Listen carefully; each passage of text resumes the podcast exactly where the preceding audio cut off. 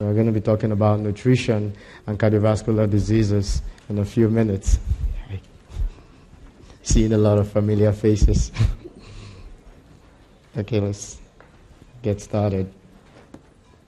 So, nutrition and cardiovascular diseases is something you must have heard of so many times, you know, from common blogs on the internet to professional medical websites like WebMD and others, Medscape. And so, this is the objective that we're going to be covering in this lecture.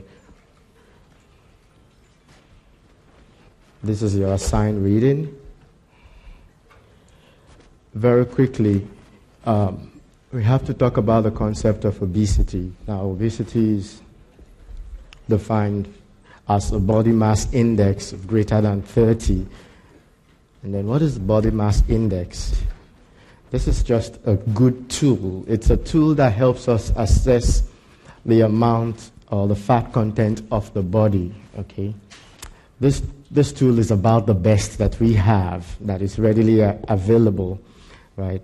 It has a few exceptions. There are, you know, there are some persons who are very muscular and because they are not very tall, your BMI might be a little bit misleading.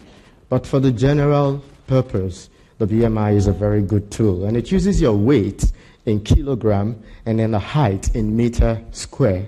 And with that little calculation there, you can get the BMI of an individual. This is also applicable in children, okay? And I have a link there that can help you measure your own BMI on the internet, you can actually work it out using pounds or whatever measuring system you choose to do. Now, there's been a correlation, you know, between the body weight and the um, predisposition to diseases, and generally the weight status of an, uh, to health status of an individual. And so you can see what I quoted there that talked about the incidence of obesity and also talks about how it's been on the rise. It is increasing, and so is also all the associated disease conditions. So that is why everybody is talking about it and talking about what measures can be put in place. You know, everything is getting easier and faster to assess, especially food. You know, you can use an app on your phone and order food from almost anywhere in the world and it gets delivered to somebody else in another location, uh, which is making food very easy to get. You, you spend less energy assessing it, and that just adds to all this risk of obesity. You can diagnose obesity by mere looking at someone. You can say, well, this person looks a bit on the big side, you know. But there are also much more objective ways of doing it.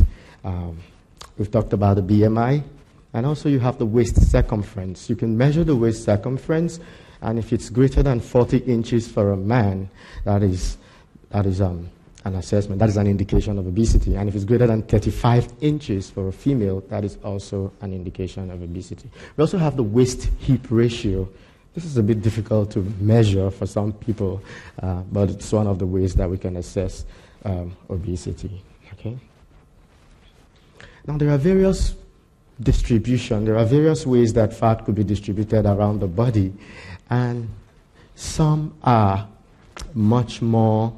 Mm, some are much more indications of uh, a, a, problem than the other ones. And we've all heard of this common apple and pear shape, uh, you know, fat distribution. What, what does it really entail? The apple shape is talking about central obesity, okay, which is, you know, accumulation of fat around the central part of the body, the abdomen, and most times it is from the visceral. You know, it's an, it's an, it's like a, it gives you an idea of how much adipose tissue it's accumulated within the viscera of the individual, and then we also have the, the pear shape, which is more subcutaneous. Okay, uh, in the next slide, I'll be talking about how these uh, various fat depositions are being metabolized that really makes the other one a much bigger problem than the uh, the, the pear shape. Okay, so looking at this picture, which was taken from your recommended textbook, Lipin, uh, uh, it shows us that the visceral um, adipose tissues, you know, the fat that is around the viscera, if it is broken down, it goes straight to the liver. And when it goes to the liver, what does the liver do? It produces, it repackages these things and send them out. And then they could go into vessels and then accumulate and become a problem. But if you have something from the subcute, you know, from the skin and other parts, it goes more into the central circulation and the body uses them up, you know, before it gets to the liver and then, you know, so that's like, that gives you an idea that there's a safer way to store fat and there's a much more uh, problematic way, which is the, the central um, accumulation. Triacylglycerol constitutes nearly 90% of adipocyte mass. Now, adipocytes on their own, in the past, we used to think, okay, these are just the guys that help us store fat. But over the years, it's been seen that they are very important cells. They do not just store fat, but they also produce important hormones that help in the metabolism of energy in the body. Okay. Now, we know that adipose tissues grow you can stretch them, they can expand, they can try as much as possible to accumulate more and more fat. But what happens when you exceed their limit? They multiply.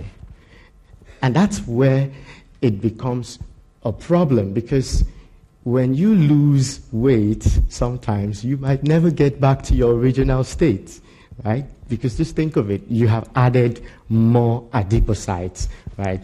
And you can see that simple illustration there that shows this adipocyte growing. And then somewhere along the line, they needed more room and they recruited some pre adipocytes. And you can see how many we ended up with in the end. Okay? All right. Let's go on. Now, the metabolic effect of obesity is being highlighted in the slide. Okay? dyslipidemia, glucose intolerance, insulin resistance, okay, increased risk of cardiovascular diseases, okay. And cardiovascular diseases or atherosclerotic, um, generally seen atherosclerotic disease, they are very huge. It can go from just cardiovascular, which affects the heart, to strokes, you know, that affects the brain. And sometimes we even have peripheral vascular diseases that affect other parts of the body. Okay, there are some that has nothing to do with the cardiovascular systems, like uh, cancers and all that. These are all huge, huge problems. Okay, and now this is just a slide that tries to show you how important, you know, the, you know, the um, atherosclerotic diseases uh, have become in the causes of death, you know, and you can see at the top, top there heart diseases. And uh, it's talking about this is very hard for me at this moment, but I just it, this is very very real, and it's something that has happened to people that I know and that I care about. And so, just looking at it, it's I'll just move on. And this is just an illustration of how um, adipose tissue metabolism can lead to atherosclerosis uh, how it can damage the blood vessels and eventually leading to other cardiovascular problems and other vascular issues. Now, looking at this picture, you can see a very smooth artery.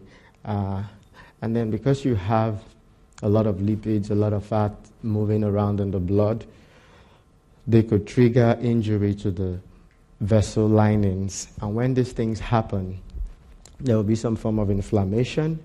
Um, I'm trying to tread the thin line between going into pathology and keeping it at nutrition biochemistry, but I believe we all understand inflammation and inflammatory response. These are things that would happen when there is an injury in vascularized tissues in the body. At the end of it all, you would have accumulation of these lipids in the endothelial wall, which is within the blood vessels. Uh, and when this narrowing continues to happen, then you will have problems like angina, heart attack, stroke, um, peripheral vascular diseases, and all that. I think the next slide will be a clicker session. Uh, let's see. Okay.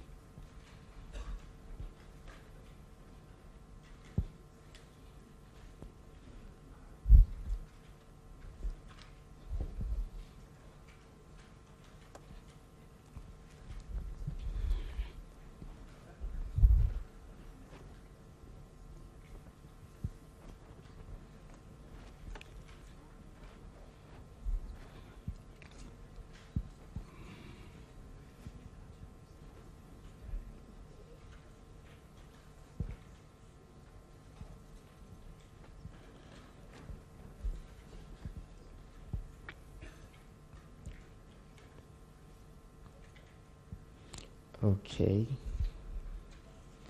Let's see.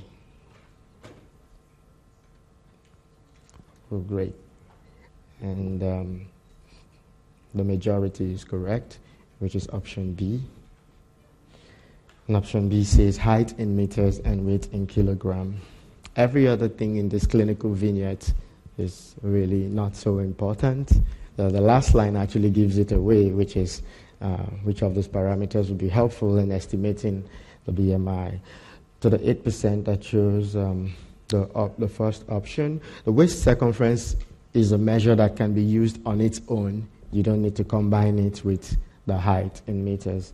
And for the 7% that choose the waist to hip ratio, uh, it's a good estimate. Um, remember, but the correct answer that we expect you to uh, speak here is the B. Uh, so we'll just move on from there. What are indicators of cardiovascular diseases?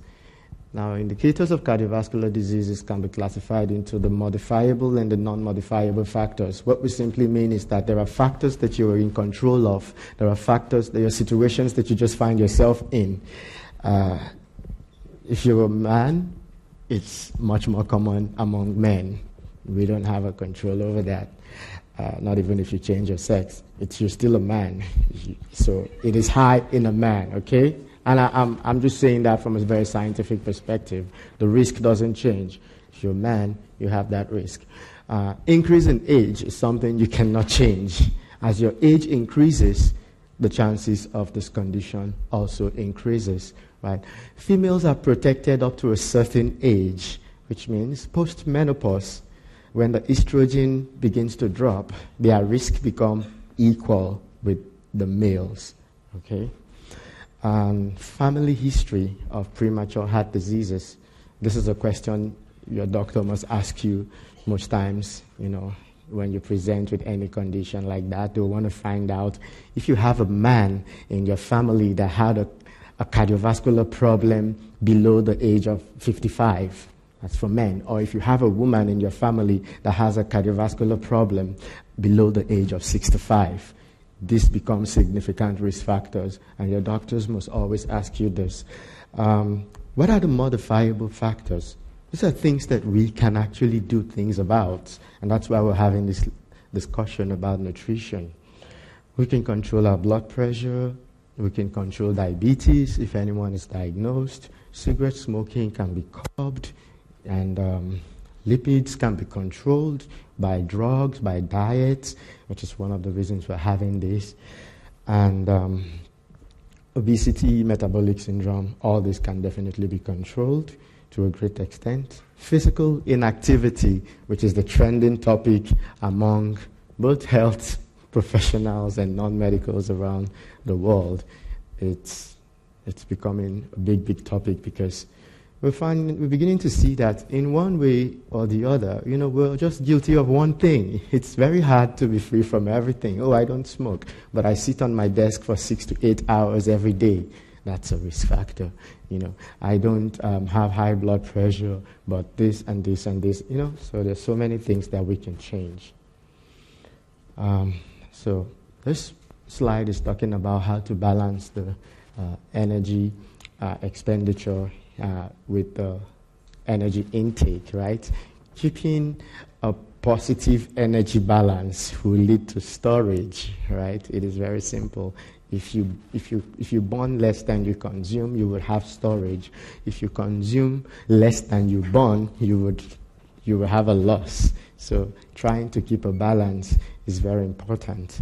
Uh, it's a problem either ways, right? That's why on this spectrum we have obesity and all its problems. On the other spectrum we have starvation, we have anorexia, and we have other problems which can also exist. So, so both ways can be a problem. We just need to balance it on that knife edge, okay? And I listed a lot of factors that can affect our intake and our outtake. There's environmental, behavioral, there are chemical factors, there are genetic factors as well. Now, the big, big thing, metabolic syndrome, we keep talking about metabolic syndrome, you know, during the course of this lecture. In the past, there were a constellation of conditions that have been found to always occur together. While we were trying to find out what exactly it was, it, was, it was called Syndrome X because we didn't really know what it was. You know, but over time, we have come to settle more with that name, metabolic syndrome, because we think we have enough insight into what this is about. Okay? And it just tells us about how the following conditions, which is visceral adiposity, which, which is oh, central obesity, insulin resistance, dyslipidemia, and pro inflammatory states, can all come together to lead to atherosclerotic condition and cardiovascular diseases. So all this put together is just what we call syndrome, uh, metabolic syndrome. Okay, so in some in some materials you may see it as syndrome X slash metabolic syndrome. It's basically talking about the same thing. These are the criteria that help us define metabolic syndrome. Now take a good look at that criteria because it is important. You know, in the practice of medicine, some some things are just so important. You'll be like, what if it's 99? But that decides who takes drugs and who does not. That decides who gets placed on a medication or not. That justifies if the insurance is going to cover this or not. You know, so these values are very important. Uh, you know, so it may be little, it may be you may look too nitpicky, but they are all very important criteria. So fasting blood sugar greater than 100, or elevated waist circumference of 40 inches in men or 35 in female, the triglyceride level greater than 150, and um, the HDL cholesterol less than 40 for men or less than 50 for women. We always call it good and bad, you know, but remember in the small group when we said you know, the good and bad is not really like, it's good to just refer to them in their real terms LDL, HDL. And then elevated blood pressure, greater than 130 millimeters of mercury systolic over 80 millimeters uh, mercury of diastolic. Now, physical inactivity, like I've said, it's a big problem in recent times. That brought about the new term that is so trending known um, sitting is the new smoking. Every time I see pictures about that, I try to think about going through med school where we had to sit down for six to eight hours. Okay.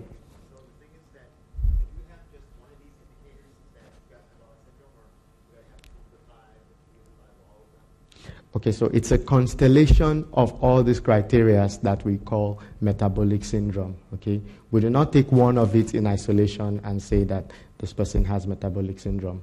So it's a constellation of all of them. When we see now, when we see the following criteria happening in a person, then we can say, okay, you have metabolic syndrome. But like I said, um, you do not um, take you do not take one in isolation because if you have elevated blood pressure in isolation, then I can say you are a hypertensive, right? I'll just call you a hypertensive.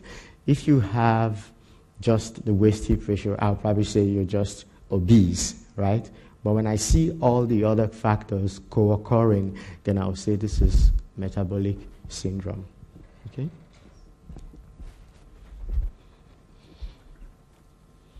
So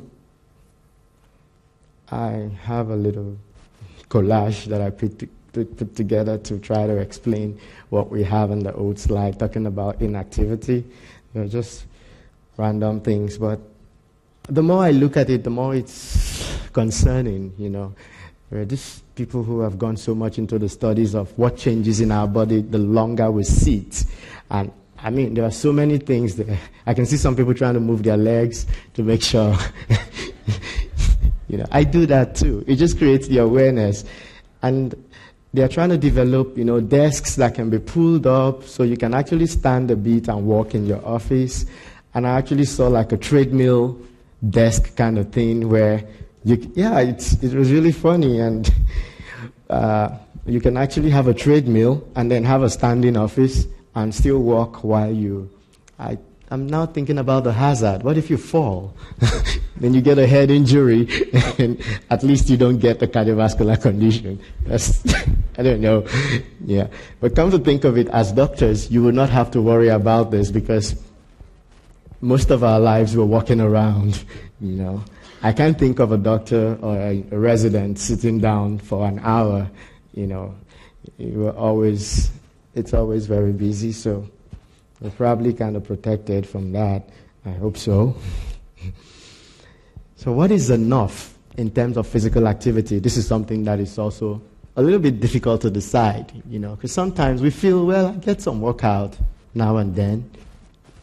Um, so there have been people would generally say 30 minutes every day for five, I mean five days a week is probably adequate to protect your heart, right? So that would give us some cardiovascular benefits, right? But we know that with our schedule, you know, sometimes you are not able to put in a consistent routine weekly. Uh, some people have been termed weekend warriors, where over the weekend they would do all they can do for the week, and then they just get through the week. So whatever works for you yeah, you know, we're just trying to preach generally that physical activity is good, and uh, we can get that by doing various things. And when it comes really to diet, what is the problem with diet and cardiovascular condition? Salt, for example, very key part of our diet for taste and also for provision of sodium, right? It is very important in our food. However, the quantity is a big issue. Um, so, too much salt is a problem. Carbohydrates, yes, an important source of energy. But the, the type of carbohydrate that we eat is something that can also be controlled. And I know it's being preached every time people talk about whole grain bread, wheat bread, as against white bread, and all that. And so, watching the type of carbohydrate that we take is important. The fiber. Fiber is something that we've been encouraged to consume uh, adequate amounts.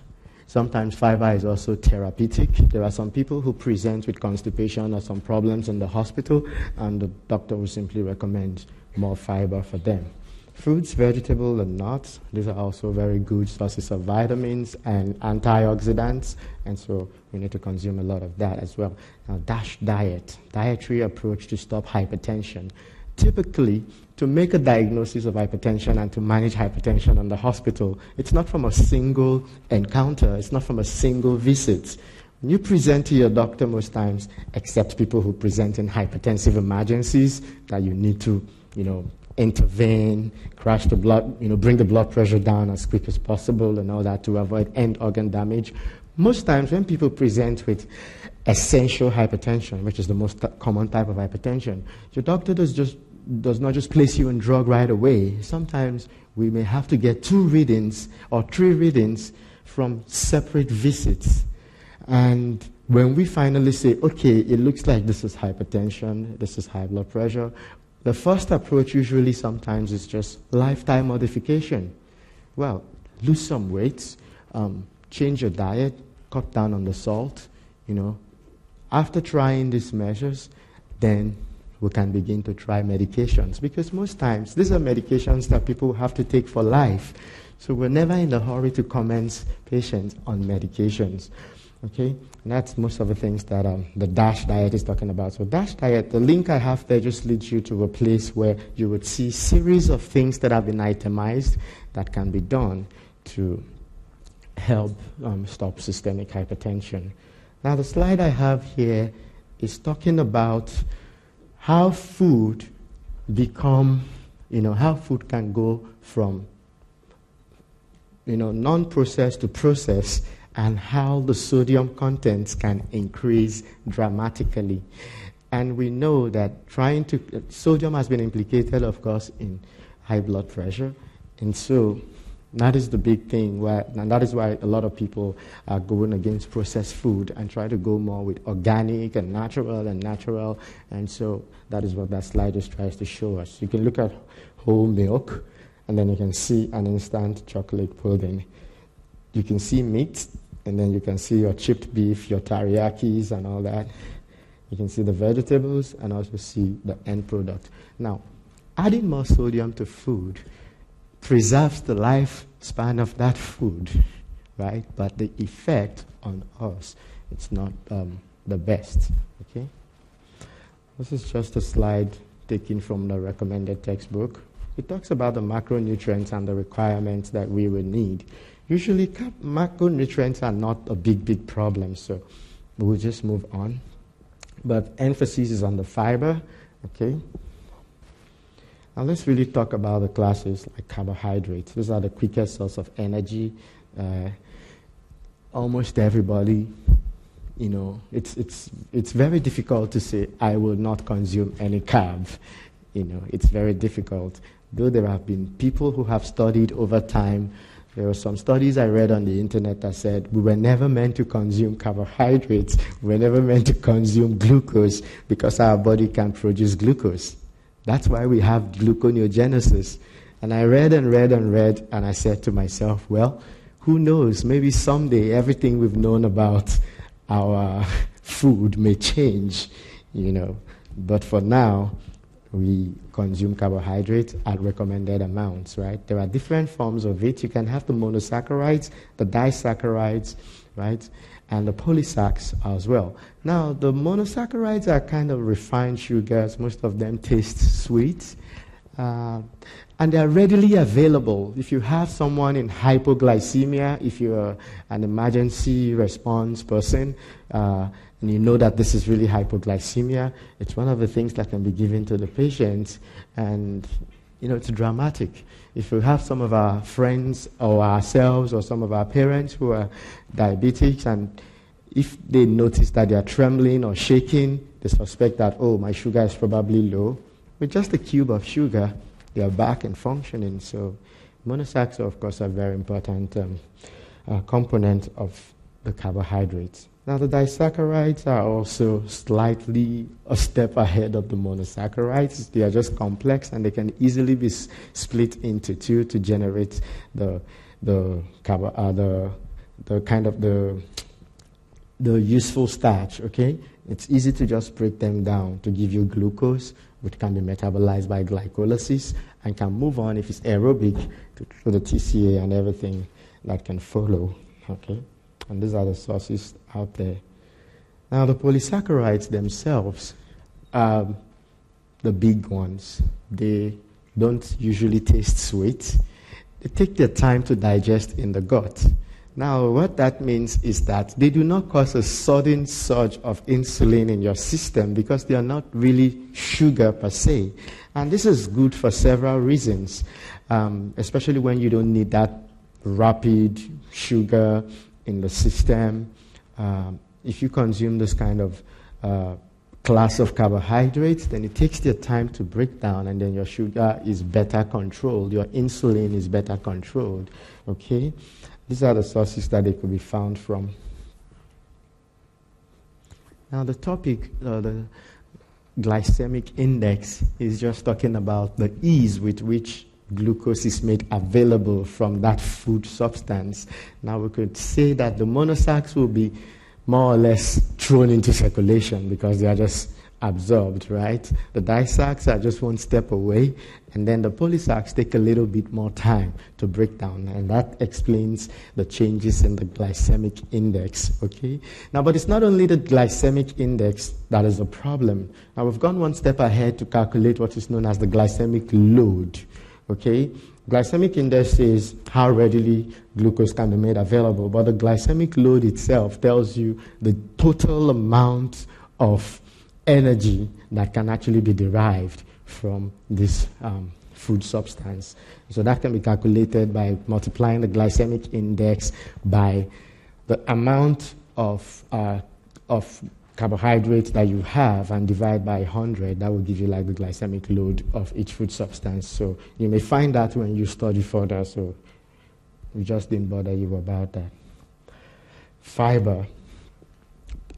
Um, I put a picture of a boy there who's munching something. that we are actually just encouraged to consume more fibers. There are so many benefits of fibers. Apart from being a class of food, apart from being able to fill, your, fill you up, so you don't necessarily need to eat so much. Uh, it also has the ability to help in the movement of food in the gut. Okay, and uh, it also has an effect on lipids, little effect here and there. But I've kind of starred the most important um, feature, you know, with respect to cardiovascular condition. Okay.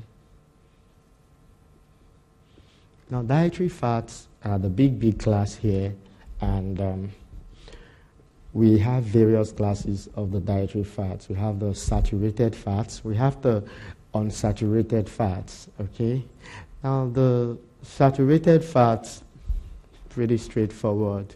There is no double bond. Everything, every carbon atom is, you know, completely surrounded. Uh, these guys have been found to be bad for a very long time. So we've been trying to shift away from food um, sources of fat that are saturated, right? And you can actually make fat saturated by hydrogenating it. Just think about something, a carbon that has a free double bond. All you need to do is put in more hydrogen and then it takes the space, right? So hydrogenation can actually make fat to be saturated more. Uh, so for the unsaturated, it could be monounsaturated, which means it just has a single double bond, or it can be polyunsaturated. And then we have some unsaturated that are still not good, which is the trans fat. The trans is though unsaturated, but because of the configuration of the double bond, it is a problem and is also being discouraged. It's a good source. That was the first idea that came to mind when we got tired of saturated fats and when we found out they were very bad. We were like, oh, let's go to trans fats. And then after a while, we also figured out that though trans fats can prevent food from going rancid, they can help to preserve food, but they are also bad. So right now, we're focusing more on the unsaturated. Okay? So that's the saturated that I talked about. Of note is that 14 and 16 carbon chains are the most notorious, you know, for increasing the serum cholesterol.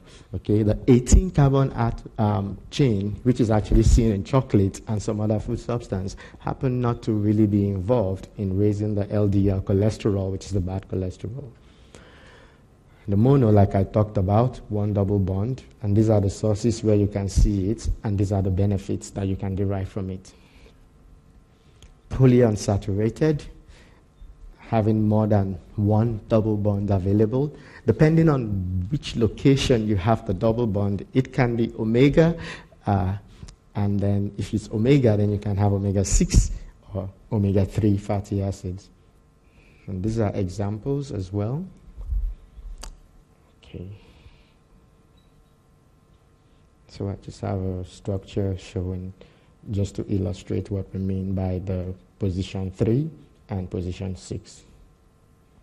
The trans fatty acids I already talked about. I told you that though they have a double bond, which means they are unsaturated, they are still not good because they raise the HDL cholesterol and they reduce the HDL cholesterol and they raise the LDL cholesterol.